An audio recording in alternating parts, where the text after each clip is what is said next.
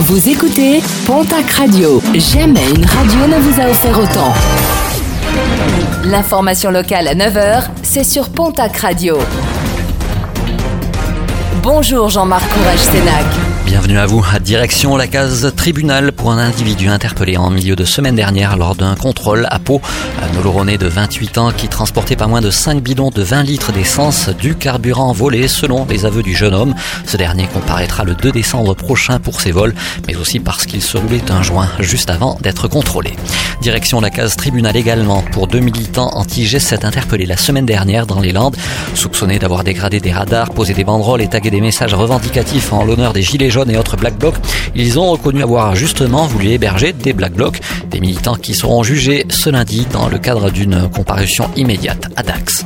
Alors que le sommet du G7 se termine ce lundi à Biarritz, retour sur les manifestations des altermondialistes ce week-end. La grande marche des anti-G7 reliant Handaï à Irun s'est déroulée dans le plus grand calme samedi avec 10 000 personnes et puis toujours samedi, une manifestation non autorisée en plein petit Bayonne a été plus tendue. Les manifestants ont envoyé des projectiles vers les CRS qui ont répliqué à coups de canon à eau et de gaz lacrymogène. Une plainte déposée par la communauté de communes du Nord-Est Béarn en cause le vol et la dégradation de deux panneaux annonçant un avis d'enquête publique. Une enquête publique qui vise à modifier le plan local d'urbanisme afin d'accueillir sur un terrain de Morlas la future SPA de l'agglomération paloise. Nouvelle prédation sur les sommets, prédation due à l'ours selon les éleveurs, la marque de griffe étant très visible sur les animaux. Deux brebis au-dessus d'Estaing, trois vaches mortes et deux autres blessées sur le secteur d'Estaing et de Gèdre. Selon la préfecture des Hautes-Pyrénées, pour le seul mois d'août, 11 déclarations de prédation ont été déposées.